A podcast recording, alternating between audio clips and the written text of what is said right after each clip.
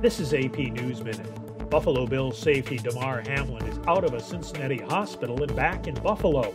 Doctors say he is doing well one week after going into cardiac arrest on the field during an NFL game. California is grappling with flooding and mudslides as the latest in a series of powerful storms wallops the state. The storm shuttered schools Monday, toppled trees, and left tens of thousands without power. Thousands of nurses have gone on strike at two of New York City's major hospitals. The walkout began after contract negotiations stalled over staffing and salaries nearly three years into the coronavirus pandemic. The Suez Canal Authority says a cargo ship that went aground in the Egyptian waterway has been refloated, allowing traffic to resume. It took four tugboats to free the MV Glory.